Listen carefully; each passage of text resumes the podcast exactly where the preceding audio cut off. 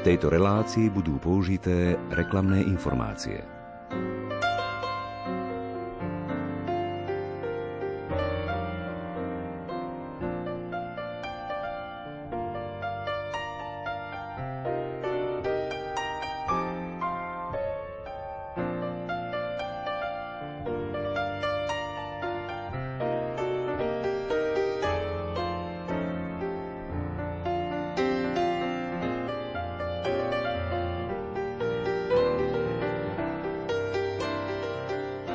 Postavy z Biblie môžu byť pre nás inšpiráciou aj v súčasnej dobe.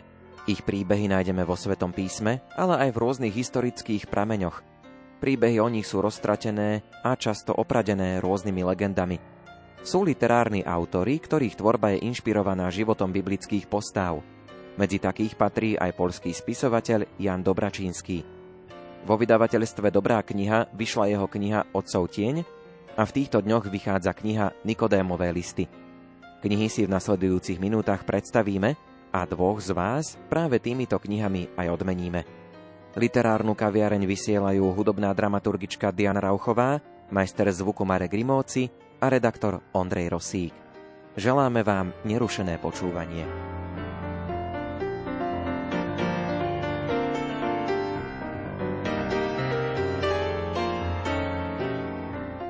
Rozprávam sa so šéf-redaktorom vydavateľstva Dobrá kniha Robertom Mesárošom.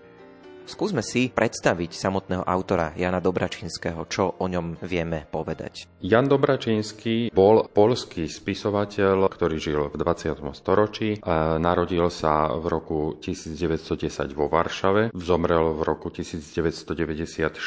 Z toho vyplýva, že v podstate väčšinu svojho tvorivého spisovateľského a novinárskeho života prežil v období, keď Polsku bola jednak vojna a po 45., keď tam nastúpil komunistický režim. Väčšinu života prežil vo Varšave, istý čas pôsobil v Lubline, kde prednášal na Katolíckej univerzite, prispieval do viacerých periodík. V Polsku v čase, keď to bola Polská ľudová republika, čiže socialistický štát, podobne ako u nás existoval pomerne silný útlak cirkvy, avšak zďaleka ho nemožno intenzitou a brutalitou porovnať s našimi pomermi. Cirkev tam mala v porovnaní povedzme s Československom oveľa väčšiu slobodu. Mohla tam vychádzať aj náboženská literatúra a významným združením, ktoré sa o vydávanie náboženskej literatúry usilovalo, bolo združenie PAX. A Jan Dobračinský síce nebol priamo členom tohto združenia, ale úzko s ním spolupracoval. Aj vďaka tomu vychádzali viaceré jeho práce. Podstatnú časť jeho románovej tvorby predstavujú diela inšpirované biblickými udalosťami, prípadne životmi svetcov. Z románov na biblické témy možno spomenúť román o Jeremiášovi, o Mojžišovi, o svetom Jozefovi, čo je tá naša kniha Otcov tieň. Román, ktorý nesie názov Nikodemovi listy, jeho rozprávačom je farizej Nikodém. Ďalej napísal román o svetom Pavlovi, o Janovi Krstiteľovi a potom aj o niektorých svedcoch. Z hľadiska literárneho a kontextu socialistického Polska je Dobračínsky pokladaný tak trošku aj za kontroverznú postavu, keďže sa nejako vyhranenie nestával voči socialistickému režimu. Dá sa povedať, že istým spôsobom aj s ním spolupracoval, bol dokonca poslancom Polského sejmu, čiže parlamentu. V dnešnej literárnej kaviarni aj súťažíte o knihy Jana Dobračínskeho Otcov tieň a Nikodémové listy. Súťažná úloha znie, ako sa volalo združenie, ktoré počas socializmu v Poľsku vydávalo náboženskú literatúru. Odpovede môžete posielať e-mailom na adresu súťaž zavináč lumen.sk, teda bez diakritiky, sútaz zavináč lumen.sk a tiež SMS-kou na čísla 0908 677 665 alebo 0911 913 933. Pripíšte aj vašu kontaktnú adresu a tiež napíšte, o ktorú z týchto kníh by ste mali záujem. Súťaž vyhodnotíme na konci relácie.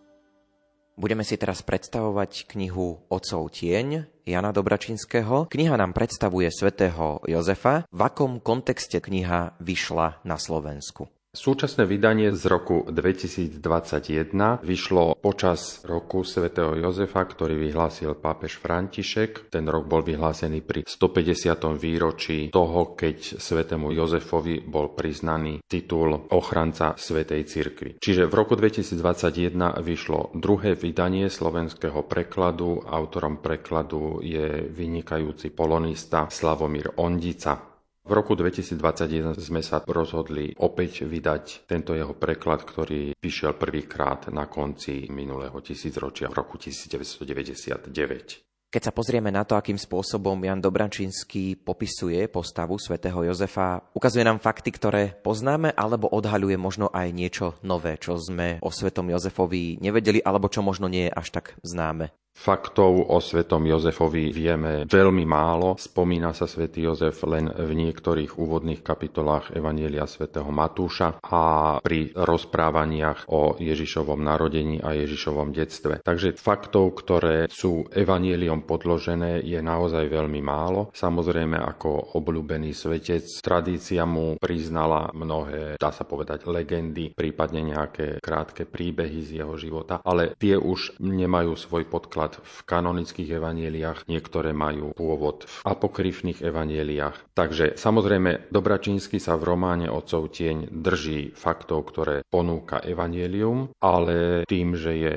spisovateľ, ktorý veľmi dobre poznal aj biblické prostredie, aj historický kontext, zasadzuje tento jeho príbeh a ten jeho vnútorný zápas s tým, aby dokázal prijať to, že bude pestúnom Božieho syna do viacerých príbehov a do veľmi plynulého rozprávania, čo je znakom toho, že Dobračínsky bol naozaj veľmi dobrý rozprávač. Kniha je rozdelená na dve časti. Prvá časť tá je najrozsiahlejšia alebo dlhšia ako druhá. Má názov Manželka, druhá časť má názov Syn. Už z názvov je jasné, že v prvej časti významnú rolu a významnou postavou popri Svetom Jozefovi je Panna Mária, táto časť sa dejovo zaoberá okamihmi od zoznámenia sa svätého Jozefa so svojou budúcou manželkou Máriou, potom je tam samozrejme udalosť zvestovania, to ako sa svätý Jozef s touto informáciou vyrovnával, potom je tam samotný sobáš svätého Jozefa s panou Máriou, ich príprava na cestu do Betlehema, narodenie Božieho syna. Celá prvá časť s názvom manželka sa končí obetovaním malého Ježiša v chráme. Druhá časť je rozsahom kratšia, má názov Syn a zaoberá sa kvázi legendárnymi apokryfnými udalosťami z Jozefovho života, lebo počas Ježišovej dospelosti už vlastne nie sú v Evangeliu žiadne správy o svetom Jozefovi. Traduje sa, že Ježiš bol jeho žiakom v tesárskej dielni a že svätý Jozef zomrel ešte pred tým, ako sa Ježiš stal verejne známou osobnosťou, teda pred tým, ako začal verejne pôsobiť a ohlasovať Božie kráľovstvo. Takže táto druhá časť istým spôsobom pomocou autorskej licencie spisovateľa opisuje vzťah svätého Jozefa a jeho adoptívneho syna, tak by sme to vedeli povedať, Ježiša. Samozrejme je tam poukázané na krásny vzťah týchto dvoch veľkých mužov. Oplatí sa po tejto knihe siahnuť, hoci poznáme vlastne, ako ten príbeh dopadne z čítania z písma? To je trošku problém týchto náboženských kníh, ktoré sú inšpirované evanieliom, respektíve biblickými udalosťami, že vieme, ako sa dej skončí, avšak Dobračínsky, ako som spomenul, by je vynikajúci rozprávač. Jednak to, že dokáže pomerne strohé správy z evanielí prerozprávať veľmi živým jazykom, dokáže ich zasadiť do historických súvislostí, ktoré podľa môjho názoru ktorú mal veľmi dobre naštudované na tú etapu poznania, ktorá v tom čase, keď pôsobil, bola dostupná. Čiže tie židovské reálie a historické reálie poznal naozaj veľmi dobre a veľmi farbisto ich dokáže zachytiť. V tomto si myslím, že je čítanie aj tých príbehov, ktoré sú všeobecne známe, veľmi prínosné, lebo dokážu nám rozšíriť predstavu o tom, ako sa skutočne odohrali udalosti, ktoré počúvame v Božom slove a dokážu nás aj emocionálne, aj rozumovo hĺbšie do nich vtiahnuť. To je, myslím si, že je veľmi dôležité pri tom, ako si vytvárame vzťah k Božiemu slovu a teda samozrejme aj Ježišovi Kristovi.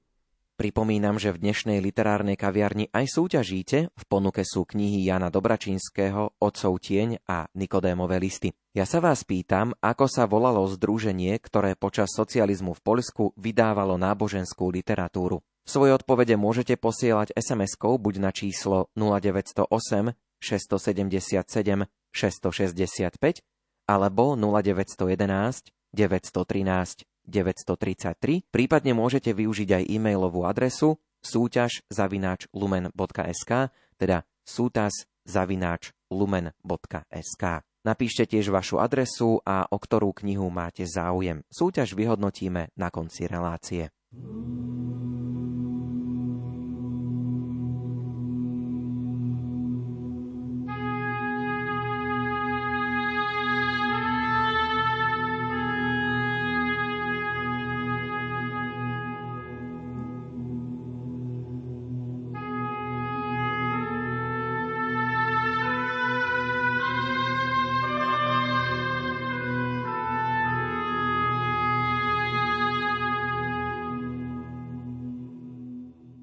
Jan Dobračínsky, Otcov tieň. Len čo sa vyštverali nad dusnú kotlínu mŕtvého mora, udrel do nich studený vietor, prinášajúci dažďové kvapky so snehom. Jozef viedol osla a súčasne sa snažil chrániť Miriam pred nápormi búrky. Jeho obavy o ňu vzrástli, keď sa mu ráno priznala, že sa už zrejme približuje jej čas. Bola vysílená, potila sa a v zápätí ju drgľovala zima. Vyrazili za svítania. Pozvoľna postupovali po chodníku, ktorý sa zákrutami vinul hore. Dnom žľabu stekal potok, takže aspoň mali vodu. Miriam kráčala s námahou. Od prvej chvíle vyzerala vyčerpaná. Objal ju v páse a opatrne ju viedol. Za nimi sa vliekol osol. Aj na ňom bolo vidieť ťarchu cesty. Podkýnal sa na kameňoch. Keď vystúpili na prvú vyvýšeninu, prehovoril Miriam, aby si sadla na osla. Ten teraz šiel ešte pomalšie a ešte viac sa podkýňal. Miriam sedela na jeho chrbte bledá, so stiahnutou tvárou. Prsty mala zaborené do hrivy zvieraťa. Cesta viedla miestami po okraji brala tesne nad priepasťou. V tých chvíľach Jozef viedol osla plný strachu. Potknutie hrozilo pádom. Keď si to uvedomil, celý sa roztriasol. Miriam vždy vedela vycítiť jeho nepokoj. Zvyčajne sa vtedy ozývala slovami útechy, alebo ho posilňovala nežným dotykom. Teraz však mlčala. Bola v ňom jediná túžba – dôjsť čo najrýchlejšie. Bol si istý, že keď dôjdu, bude dobre. Napriek jeho želaniu postupovali stále pomalšie. Počasie bolo čoraz drsnejšie. Pod chvíľou ich obklopovala mokrá hmla, v ktorej sa len ťažko pohybovali, lebo nič nevideli. Vietor ukrytý v mle raz zavíjal ako šakal na púšti, raz zasa skúčal a pripomínal hysterický smiech mučeného človeka. Boli sami. Ľudia, ktorí sa preplavili spolu s nimi, buď išli inou cestou, alebo ostali na pobreží a čakali na lepšie počasie. Tieto hory sa netešili dobrej povesti. Neboli tu síce banditi, ktorí sa radšej držali ďaleko od vojakov, zdržiavajúcich sa v pevnosti, ale cestujúci, ktorí tadiaľ prechádzali, rozprávali hrôzostrašné historky o tom, že sa tu potulujú šedím. Počuli hlasy, nachádzali stopy akoby po slepačích pazúroch. Neviditeľné ruky chytali putujúcich za plášte a hádzali do nich kamene. Nachádzali ľudí, ktorých nevedno kto zhodil do priepasti. Jozef mal pocit, že v hmle, búrke a šľahajúcom daždi sa skrývajú akési živé, nepochopiteľne rozbesnené bytosti. Vietor raz trhal hmlu a vykrúcal ju ako žmýkanú plachtu, potom sa s ňou zas prihnal a vrhal im ju do tvárí. Stále bolo počuť pískanie, zavíjanie, vzliky a chechtanie. Z nenazdajky sa kde si vedľa nich zlomozom zosypali celé vrstvy sutiny. Kamene sa kotúľali na chodník tesne pred ich nohy. V ostatnej chvíli len len, že sa zastavili pred dierou, ktorú podmiel dážď na ceste. Inokedy sa pred nimi myhol capsejrim. Zviera vyskočilo z hmly a v zápetí sa v nej znova stratilo. Aj Jozef už sotva kráčal. Boleli ho oči od ostrého skalného prachu, ktorý búrka niesla spolu s dažďovými kvapkami. Napriek tomu neprestajne chránil Miriam a bdel nad krokmi osla. Hodiny sa míňali. Zastavovali sa a znova sa pohýňali. Nemalo význam zastaviť sa na dlhší čas. Nemohol by rozložiť oheň a ani poživeň nemali. Miriam stále mlčala a Jozef sa neodvážil opýtať sa, ako sa cíti. Už už sa ho začínalo zmocňovať presvedčenie, že táto cesta nebude mať konca a nikdy nedorazia do cieľa, keď konečne zišli zo skalného chodníka na ušliapanú cestičku. Museli ešte obísť vývrat, na dne ktorého zúrčal potok. Potom bola cestička čoraz rovnejšia.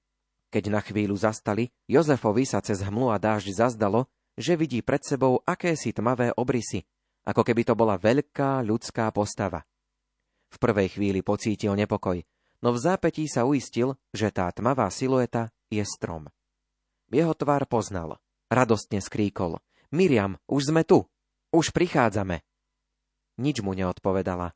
Mala stiahnutú tvár a len v jej očiach vyčítal výraz úľavy.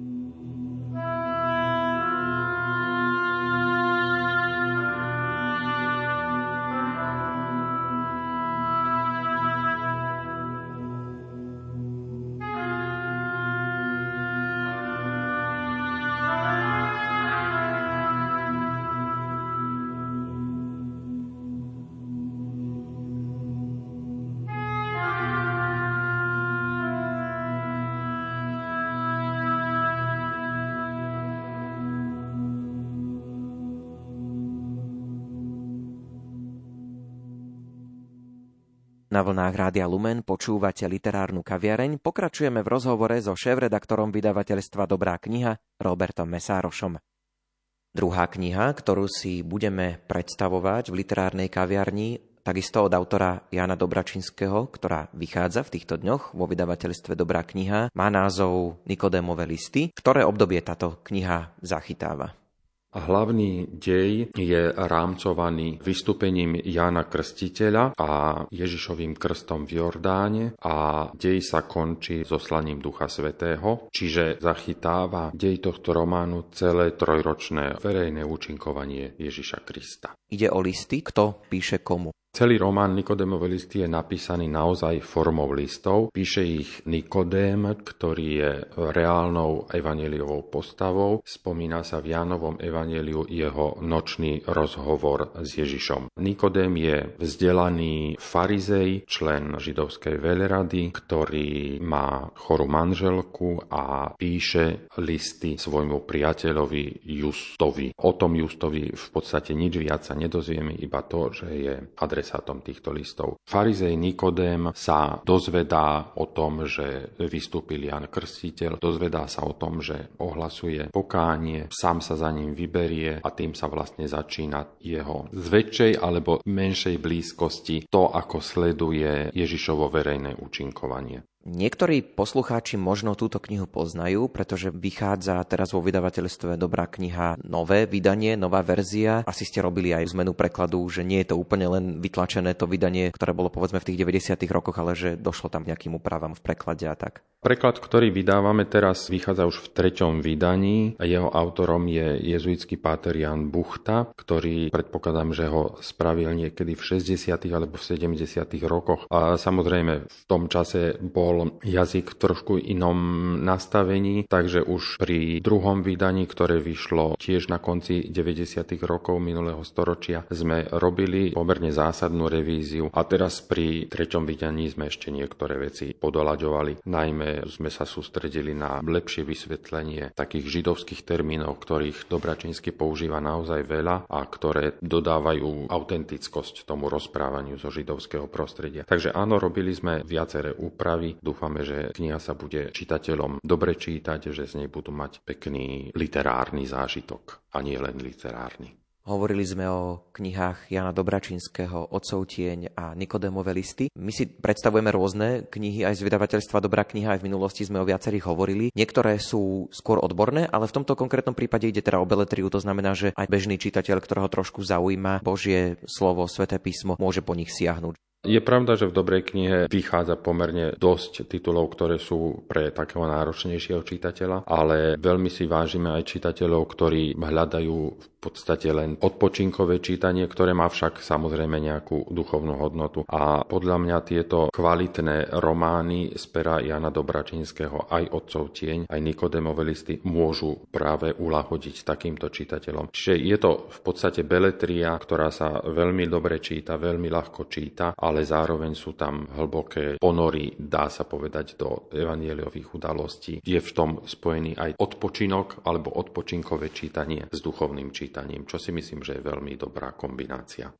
Pripomínam, že v dnešnej literárnej kaviarni aj súťažíte. V ponuke sú knihy Jana Dobračinského, Otcov tieň a Nikodémové listy. Ja sa vás pýtam, ako sa volalo združenie, ktoré počas socializmu v Poľsku vydávalo náboženskú literatúru. Svoje odpovede môžete posielať SMS-kou buď na číslo 0908 677 665 alebo 0911 913 933, prípadne môžete využiť aj e-mailovú adresu súťaž zavináč lumen.sk, teda súťaž zavináč lumen.sk.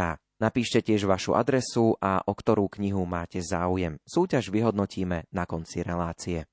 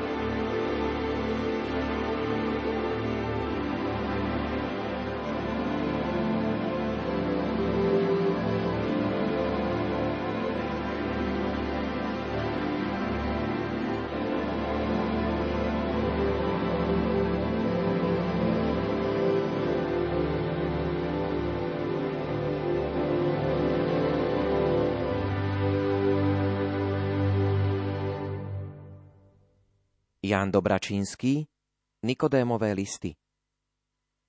Drahý Justus, urobil som tak, ako si mi radil. Rozhodol som sa, že výjdem zavčas rána, preto som vstal pred svitaním. Počasie nebolo sľubné. Celú noc dul vietor a rozháňal hustý zimný dážď pomiešaný so snehom. Keď som vyšiel na strechu, ostrý závan ma udrel a objal, takže som pocítil triašku na celom tele. Všade bolo bielo.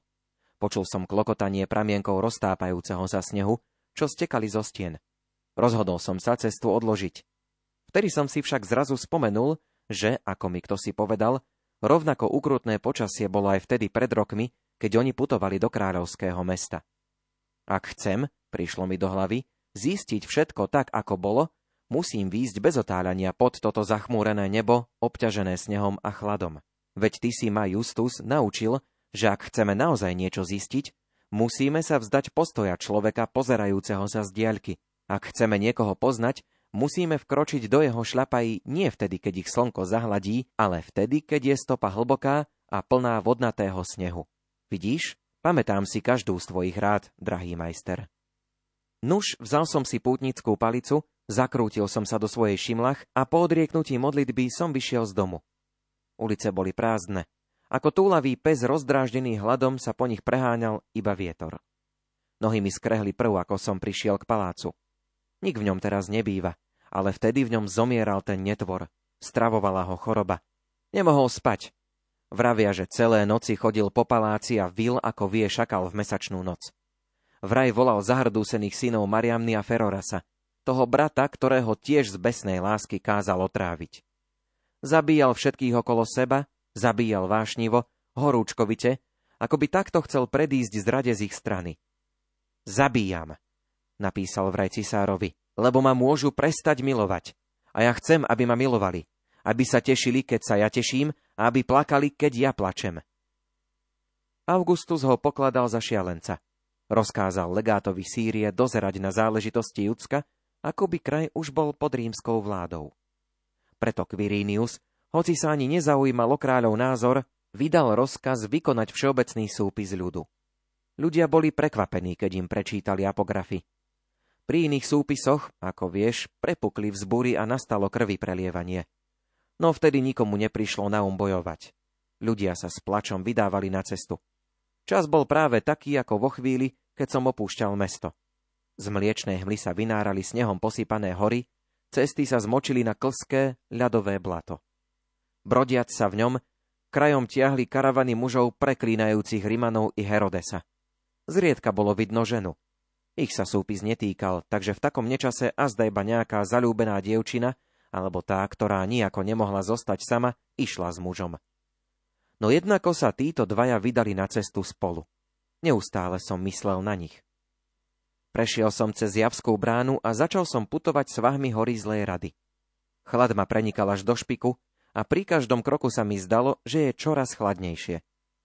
Na severných úbočiach ležali vrstvy snehu, spod ktorých kľukatými čiernymi prúdmi vytekali potoky vody podobné hadom, čo sa plazia von z hniezda.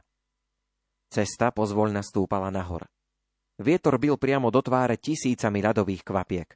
Už som si necítil prsty na nohách, také boli premrznuté. Krk ma bolel od meravého držania hlavy. Chvíľami mi šľahnutie vetra zastavilo dých v prsiach. Vtedy som sa schúlil do seba a prestával som uvažovať. No len čo vietor stíchol, vracal som sa mysľou k tamtým dvom.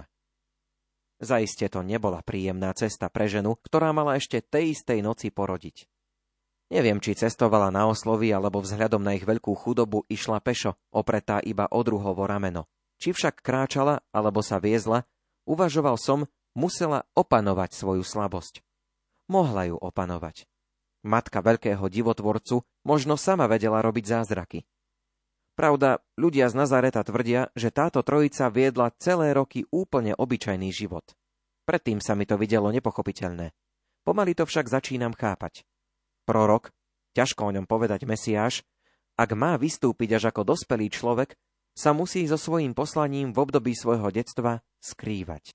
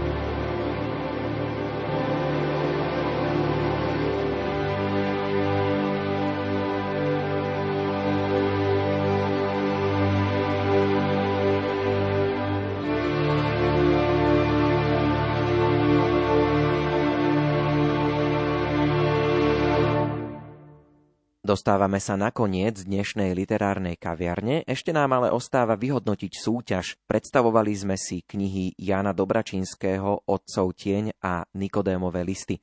O tieto knihy ste dnes aj súťažili. Ja som sa vás pýtal, ako sa volalo združenie, ktoré počas socializmu v Polsku vydávalo náboženskú literatúru. Správna odpoveď je Pax. V týchto chvíľach už kontaktujem výhercov oboch kníh, ich mená ale neviem povedať, keďže reláciu nahrávame vopred. Pripomínam, že obe knihy Jana Dobračínskeho vyšli vo vydavateľstve Dobrá kniha. Literárnu kaviareň pripravili a odvysielali hudobná dramaturgička Diana Rauchová, technicky spolupracoval Marek Rimóci, od mikrofónu sa lúči Ondrej Rosík.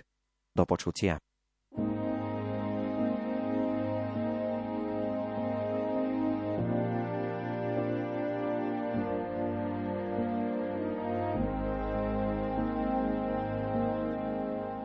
tejto relácii boli použité reklamné informácie. Uwielbiam Twoje imię, uwielbiam Twoje serce, uwielbiam święte